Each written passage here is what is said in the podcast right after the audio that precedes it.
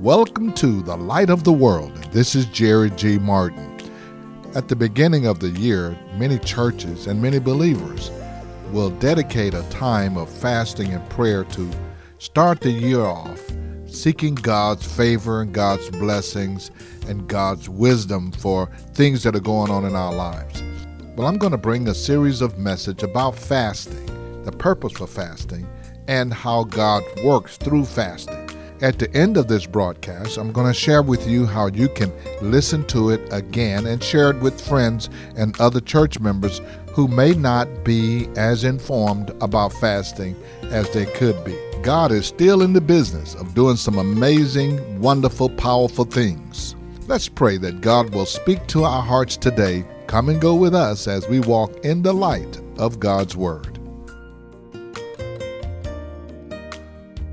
I'm sure there are some of you who feel like your life is in a constant struggle. The more you go forward, you seem to be losing ground. Perhaps you're the one who would say that things are going well right now, but I know sooner or later something is going to go wrong and I'll be in the battle of my life. Well, whether you are aware of it or not, you are in the midst of a war. It is not a war that's fought with guns and grenades or ships and tanks, bombs or bombers. It is a spiritual war. This war is fought with spiritual adversaries whose purpose is to destroy the work of the Lord. They also want to discourage the people of God want to bring discord and division. This adversaries want to bring depression and ultimately defeat in the lives of God's people if we let them. You may not know it or not, but there is an adversary who stands at your door who has your picture. And their assignment is to raise hell in your life. Now, most believers sometimes don't give very much consideration to the spiritual things that are happening around us. But the Bible is very clear that we have an adversary. So, if we're going to be the overcomers that the Word of God says that we are, we're going to have to be aware of the weapons that God gives us to fight and to defeat the forces who wants to destroy us. But let me say this first of all, if if you do not have any spiritual battles from time to time, you are not spiritual. Uh, you don't have to be embarrassed as a saint to say you're going through something.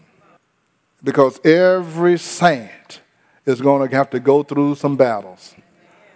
See, while you were living in sin, and you were under the control of the devil and the demonic forces, you weren't going through spiritual battles. Your life was just messed up because you were acting up. You could lie and don't think anything about it. You could steal and don't think anything about it. It's no problem. You're just doing what your master programmed you to do. You had the sin nature that caused you to uh, want to uh, do all the stuff, and then, and then you would enjoy it. You would enjoy your sex partners, however many you had. You would enjoy that. You would enjoy your parties and your drinking and your and your smoking and your coking. Yeah, I'm having a good time. I mean, y'all act like y'all didn't do none of that. I'm rolling and I'm carrying and I'm riding. Where's the next party? You didn't have no problem. You just your problem was your DWI and wrecking your car, but it wasn't no spiritual problem. It was a result of your behavior. But once you crossed over and you gave your life to the Lord Jesus Christ, the devil said, What? Now, he knows that when we genuinely give our life to Jesus Christ, he cannot affect our eternal life when we are committed to Christ. So the next thing he wants to do is to make you ineffective by bringing distortions and and problems and, and things in your life that will get you off the focus of what God called you to do. See, because the Lord saved you so that you can be the salt of the earth and the light of the world, and you can take your joy and your happiness and your gladness and whatever God did for you and can be His witness so that somebody else can see that your messed up life has been straightened up and they want to come to Christ too. But what the enemy does is throw so much stuff at you that you're so busy trying to get yourself together that you never, ever tell anybody else about Jesus. Pastor, I just need prayer. Will y'all pray for me, saints? I'm going through. I said, well, by time you ought to been through, because you've been going through ever since I've been knowing you. Paul, in his letters to the church in Ephesus, gives us the picture of the spiritual battle that takes place in our lives. In the book of Ephesians, chapter 6, it's nothing new to those of you who've been in the Bible and been saved for a few years. We hear this quite often, but in Ephesians, chapter 6, verse 10, Paul's talking to the church at Ephesus. He says, Finally, be strong in the Lord and in his mighty power. And King James said, in the power of his might. Put on the full armor of God so that you may take your stand against the devil's schemes. For our struggle is not against flesh and blood, but against the rulers against the authorities, against the powers of this dark world, and against spiritual forces of evil in the heavenly realms. Therefore, put on the full armor of God, so that when the day of evil comes, you may be able to stand your ground, and after you have done everything, to stand. So, the first thing Paul tells them in this passage is to be strong in the Lord and in his mighty power. Be strong in the Lord. Now, if you are in the Lord, he tells you to be strong in him. In other words, rely upon the Lord's strength and not your own strength because you don't have enough power of your own to get out there and to combat the forces of evil in your own strength. You've tried it and it didn't work. So, if we're going to be victorious in our battles, the key, the key to our victory is God's power and God's strength. Paul is assuming that those believers are filled with the Holy Ghost believers, saints. You got the Holy Spirit. You're full of the Spirit of God. God has the power, and we ought to put our faith in Him and our trust in Him to help us through all of our troubles. Through all of our troubles. God is our resource, not our last resort. Some people wait until they can do nothing else, then they want to call on the Lord. No, you call on Him first. Then we're told to get ourselves ready and equipped by putting on the whole armor or the full armor of God. Now, Paul was talking about the military uh, uniforms of the day, which was the armor, and the, you, he's going to go on and talk about the sword and the helmet and all of that. If that was the, today, he would say put on all of your combat gear. Put on all of your combat gear. Everything you've got, put it on. And he said we are to be ready to take our stand against the devil's, what do you call them, schemes. He's saying the devil is scheming. A lot of the things that are happening in your life are is demonic activity, but you don't know it because he's scheming. Demonic activity in your family, but he don't know it because it looks like your husband. It's demonic activity attacking your children, but you don't know it because it looked like your children. It's demonic activity in your workplace, but it looked like your boss and your coworker. But he said we don't wrestle against flesh and blood.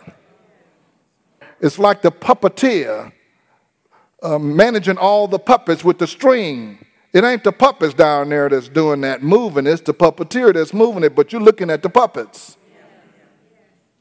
And he said, That's the way the enemy is, and he has a scheme. Y'all know how schemes work. Schemes want things to look one way, look perfect, look good, look appetizing, but it has an end result to take advantage of you. Otherwise, it wouldn't be a scheme. Companies and marketeers, they got schemes. People have schemes. Guys have schemes when they're going out trying to hook up. They got a scheme. They'll tell you stuff about themselves that's not true. He'll tell you he's a sanitation engineer when he's riding on the back of the garbage truck. That's a scheme. I had one friend, he was telling people he was an astronaut. and some ladies believed it. Amen. That's a scheme. I had a couple of friends who would, uh, they was working out there in the plant wearing coveralls, but on their off day, they put on suits and get a briefcase and go downtown outside of Pennzoil Tower at lunchtime to see the ladies coming out. it was a scheme.